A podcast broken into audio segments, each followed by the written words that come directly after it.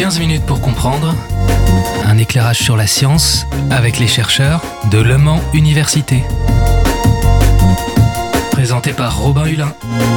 Bonjour à tous et bonjour à toutes et bienvenue dans ce nouveau numéro de 15 minutes pour comprendre. C'est une émission réalisée avec le soutien du FEDER Pays de la Loire en partenariat avec le pôle culture scientifique de Le Mans Université. Aujourd'hui, je reçois Aurélien Ruellé, maître de conférence en histoire moderne pour le Mans Université, pour le laboratoire Thémos dans Monde et Société. Bonjour. Bonjour Robin. Merci d'être avec nous. Alors, on va s'intéresser aujourd'hui à une étude sur le vélo que vous avez menée, sur son histoire, son évolution, son impact aussi dans la société. Avant de commencer, on va déjà s'intéresser d'un peu plus près à votre parcours, puisque vous menez d'autres projets de recherche. C'est même pas vraiment ce que vous menez en général à, Thémos. Déjà, pour commencer, qu'est-ce qui vous a mené euh, au laboratoire Thémos et à Le Mans Université? Alors, euh, j'ai rejoint Le Mans Université en 2015 euh, pour y devenir maître de conférence en histoire moderne, comme vous l'avez indiqué. Et euh, dès lors qu'on devient maître de conférence, euh, il faut euh, aussi se rattacher à un laboratoire de recherche. Et en l'occurrence, quand je suis arrivé en 2015, c'était le laboratoire Serio, qui est un laboratoire multisite, Angers, Le Mans, Lorient et Rennes. Et ce laboratoire Serio s'est transformé pour donner naissance à Thémos, temps, monde, société, quelques années plus tard. Et c'est donc tout naturellement que du coup je développe mes recherches dans le cadre de ce laboratoire. Aujourd'hui, vous travaillez sur quel type de sujet en général? Alors, comme vous l'avez indiqué, moi je suis moderniste, donc euh, je travaille et j'enseigne sur la période moderne, hein, qui court du, 15e au 18e, euh, mais je fais assez régulièrement des excursions euh, hors de ma période de, prédilection. je fais souvent des excursions, des incursions vers l'histoire contemporaine dans plusieurs de mes enseignements. Euh, mais la période moderne reste toutefois le, cœur de mes recherches et je travaille plus particulièrement sur euh, la question en ce moment euh, de la mémoire et de la mémoire à l'école, la façon dont les établissements d'enseignement secondaire, appelons-les comme ça, par exemple le collège des oratoriens au Mans, comment dans ces collèges on cultivait la mémoire, comment est-ce qu'on apprenait aux, élèves à perfectionner leur mémoire. Alors, est-ce que le laboratoire Thémos se tourne aussi vers des sujets de société en lien avec les sciences humaines, par exemple? Oui. On peut appeler la sociologie. Alors, la sociologie, euh, peut-être pas, parce que ça reste un laboratoire d'histoire. Euh, néanmoins, il y a évidemment un dialogue avec l'ensemble des sciences sociales, euh, l'anthropologie, la sociologie, la démographie parfois, les études de genre, etc. et on trouve évidemment des, thématiques qui sont travaillées par les chercheurs et les chercheuses de, laboratoire Thémos qui, résonnent fortement avec des enjeux sociétaux. Je pense à un des axes du laboratoire qui porte sur la question de l'identité et du rapport entre identité et, communauté. Et dans le cadre de cet axe, on va avoir des, travaux sur les rapports de genre euh, au travers de l'histoire.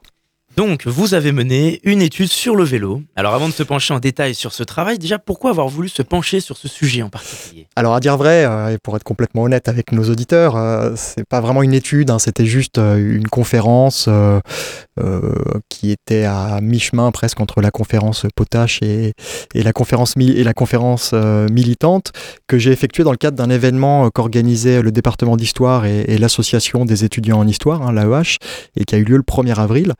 Euh, c'était les 12 heures de l'histoire et qui était consacré euh, cette année à la thématique du sport. Et dans ce cadre-là, j'ai proposé aux, étudiants euh, une conférence sur l'histoire du vélo que j'avais sobrement intitulée La plus noble conquête de l'homme, histoire du vélo de la Renaissance à nos jours. Donc c'est plus un, pas de côté par rapport à mes recherches on va dire statutaires, qui portent, comme je l'ai indiqué, plutôt sur la période moderne et sur la question de l'histoire de, de, la pédagogie. Alors pourquoi le vélo? Eh bien parce que je suis un usager euh, quotidien du vélo depuis euh, maintenant une vingtaine d'années et que je vois dans ce mode de déplacement euh, d'abord un moyen d'épanouissement personnel et puis je dirais pas une solution parce qu'évidemment à, lui seul le vélo n'en est pas une mais une pièce dans le puzzle des solutions pour faire face aux défis qui nous attendent notamment liés au réchauffement climatique. Alors justement, est-ce que vous avez cherché à mettre en avant l'évolution du vélo ces dernières années dans notre société? Alors dans le cadre de ma conférence, euh, je suis parti de la, Renaissance, mais plus comme clin d'œil. Euh, vous avez peut-être, nos auditeurs ont peut-être en, mémoire euh, cette série animée qui s'appelait Les Découvreurs qui était diffusé dans les années 80 et qui a peut-être bercé euh, la jeunesse euh, de celles et ceux qui nous écoutent. Et dans ce générique de, de, la série Les Découvreurs, on voyait à un moment une image avec un vélo en bois, euh, enfin plutôt le croquis d'un vélo dessiné par Léonard de Vinci. ça, c'est un peu le point de départ de, ma conférence. Hein. On a retrouvé de fait un croquis d'un vélo dessiné sur un, manuscrit, sur le codex, sur un des codex de, de Léonard de Vinci. Et du coup, ça a soulevé un débat dans l'Italie des années 70 sur le fait que Léonard de Vinci avait peut-être inventé le vélo euh, près de euh, plusieurs centaines d'années avant sa découverte euh, officielle. Le débat a fait rage quelques mois seulement, hein, puisque le promoteur de cette idée, un certain Marinoni, s'est assez rapidement fait contredire par les autres historiens léonardiens. c'est sans doute un archiviste facétieux du 19e siècle qui avait rajouté sur le codex de Léonard ce petit croquis de sa main pour étayer l'idée farfelue que Léonard aurait pu inventer le vélo. Euh, ça, c'est le point de départ un petit peu, euh, un petit peu euh, clin d'œil. en réalité, l'histoire du vélo, elle commence évidemment à l'époque contemporaine, au, début du 19e siècle, dans les années 1810, avec l'invention de la drésienne. Donc, dans ma conférence, je retraçais brièvement l'histoire proprement technique du vélo, mais qui, en réalité, qu'on peut considérer comme à peu près achevé à la fin du, du 19e siècle, euh, en tout cas pour ce qui concerne le vélo utilitaire.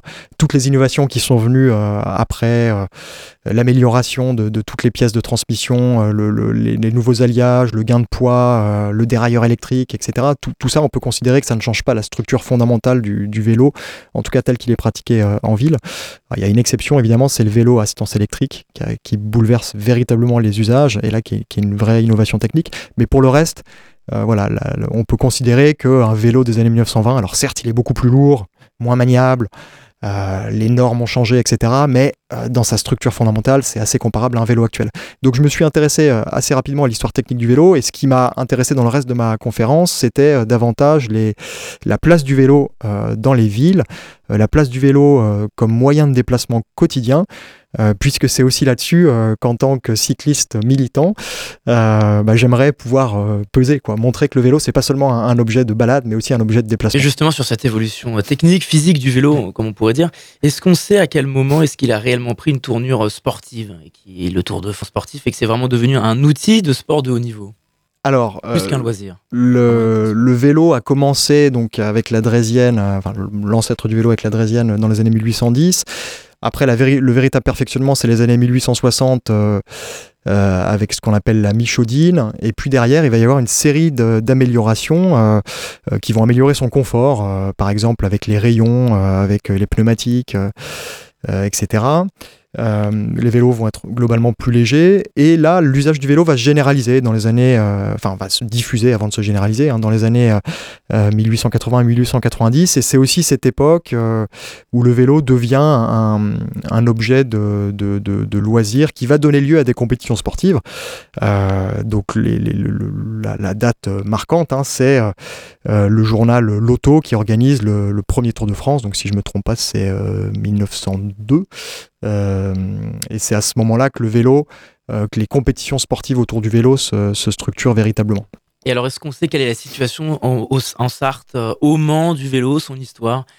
Vous avez travaillé un peu là-dessus Alors moi, je n'ai pas travaillé directement là-dessus, mais un, collègue de l'association euh, Cyclamen, euh, euh, Julien Hardy, a, publié des, deux, ou trois petits articles très éclairants sur la question sur le site de Cyclamen, qui est l'association locale de, promotion du vélo dans l'agglomération du Mans.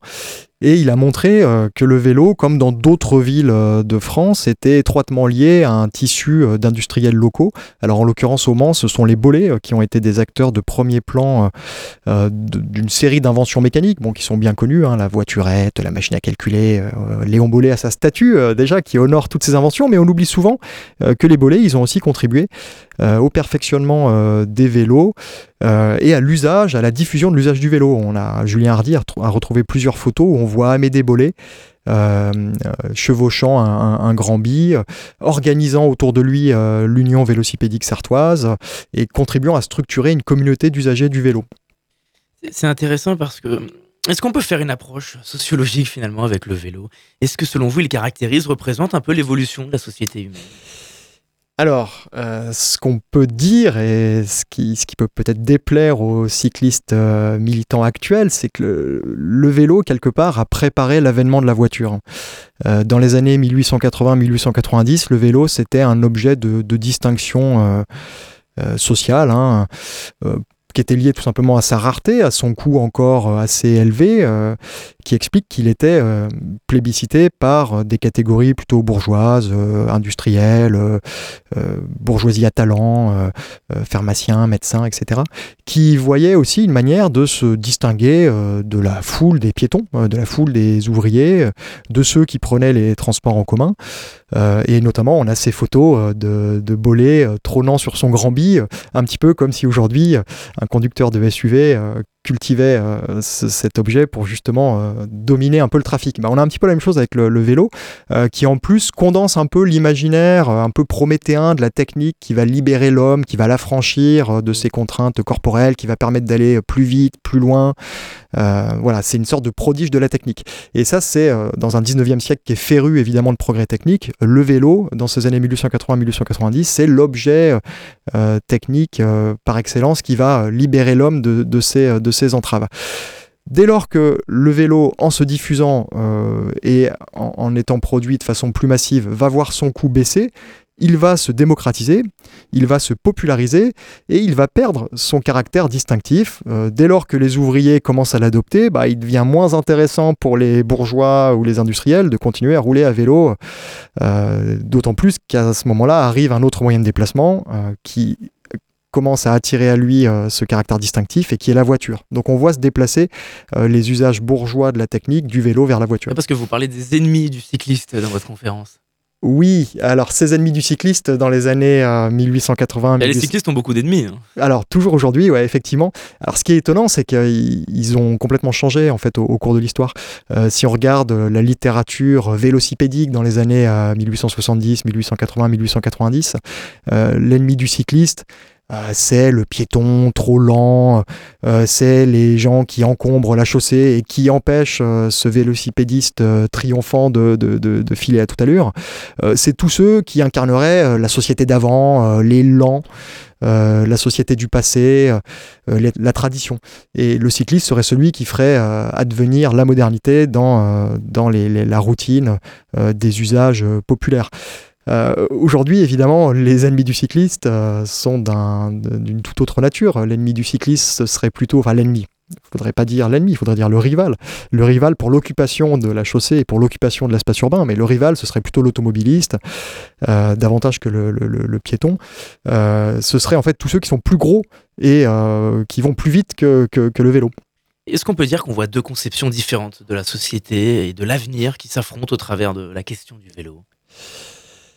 Alors, euh, de nos jours, oui, c'est sans doute ce qu'on pourrait dire. Euh, au, début du XXe siècle, euh, sans doute que cette ligne de partage ne correspondait pas du tout à, l'état d'esprit et, à l'état des forces en présence. Mais aujourd'hui, effectivement, le vélo incarne une trajectoire technique euh, que, je considère comme vertueuse, euh, que certains considèrent comme pas, nécessairement généralisable ou pas forcément souhaitable à l'échelle de la, société. Euh, cette trajectoire technique, c'est celle d'une forme de légèreté, d'une forme de, sobriété. un vélo, ça pèse pas très lourd. ça ne nécessite pas des aménagements collectifs absolument gigantesques. ça coûte pas très cher. Donc c'est emblématique d'une technique que, qu'on peut qualifier de convivial, pour reprendre un, terme qui a été euh, remis un petit peu au goût du jour par le, philosophe et le penseur Ivan Illich dans les années 70, c'est-à-dire un, objet qui, qui, ne va pas entraver la liberté de son propriétaire, mais qui, va le laisser libre euh, de ses mouvements et du rapport qu'il entretient avec la technique. Alors qu'est-ce que j'entends par là? Euh, C'est le fait qu'un vélo c'est moins le cas maintenant avec les VAE ou les vélos à transmission électrique, euh, mais un, vélo euh, jusque dans les années 80, euh, n'importe quel bricoleur du dimanche pouvait le réparer soi-même ou avec l'aide d'un d'un ami un peu plus aguerri. Euh, les pièces, il y, a, y, a, une foultitude de, de, pièces de rechange disponibles sur le marché. C'est pas de la haute mécanique, donc c'est un objet que l'usager va pouvoir dominer. C'est pas une boîte noire, à la différence des, des véhicules euh, automobiles neufs commercialisés aujourd'hui, où pour euh, déceler la moindre panne, il faut brancher une mallette qui va laisser l'usager un, un, petit peu aveugle quant à ce qui marche pas dans sa machine. Est-ce que ça devient tout simplement pas un enjeu politique aujourd'hui, le vélo, voire peut-être même électoraliste chez certains? Alors évidemment... Euh, à l'heure de la transition écologique aussi. Évidemment, évidemment. Euh, alors si on écoute les, hommes politiques euh, et les candidats aux élections tous à peu près se réclament d'un soutien au vélo. Hein. Si, on regarde les, la propagande électorale, ça ne fait aucun doute. maintenant, ça dépend de quels usages du vélo on parle. pour beaucoup de d'acteurs politiques, le, vélo reste d'abord un, objet de loisir davantage qu'un objet de déplacement euh, quotidien. euh, faut pas oublier que c'était le moyen de déplacement euh, majoritaire hein, des ouvriers jusque dans les années 50. et il il faut sans doute faire regagner au vélo cette place euh, dans le, quotidien euh, des, citadins. Euh, donc oui, c'est évidemment un objet politique sur lequel on va avoir des lignes de clivage très nettes se, positionner. le rapport à l'habitat, le rapport à la ville, le rapport à la liberté individuelle, le rapport à la vitesse, toutes ces questions-là, à l'heure du réchauffement climatique, du dérèglement climatique, sont évidemment des questions politiques. Bon, alors on est rattrapé par le temps, Aurélien Rulet. Où est-ce qu'on peut retrouver votre euh, travail? S'il y a un site, un endroit où on peut s'enseigner là-dessus? Alors, pour le moment, euh, nulle part, puisqu'il n'avait pas vocation à, être publié, mais ça m'a donné des idées. Et euh, au sein de l'association Cyclamen, il y a des réflexions qui, sont menées pour montrer bah, toute la, toute l'utilité euh, du, vélo euh, en ville et puis aussi sa profondeur historique. Et on peut, on peut gager que dans les, mois à venir, on verra d'autres petits billets sur le site de Cyclamen qui, approfondiront ces thématiques. Eh bien, merci beaucoup Aurélien Rulet d'avoir répondu à notre invitation. Merci Robin. Maître de conférence au laboratoire Thémos pour le Mans Université. Et puis, c'est une émission que vous pouvez réécouter en podcast sur radioalpa.com et sur toutes les plateformes de podcast. En attendant, je vous souhaite une très bonne journée sur notre antenne.